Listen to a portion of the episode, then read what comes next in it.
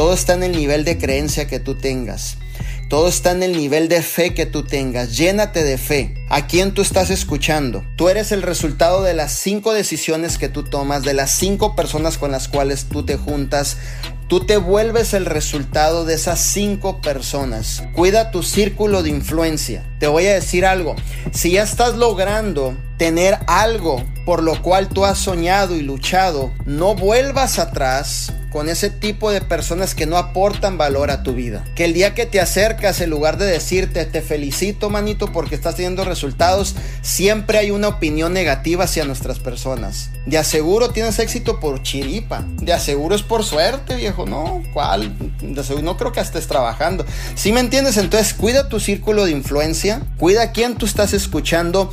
Nutre tu mente con información de valor constantemente. ¿Por qué?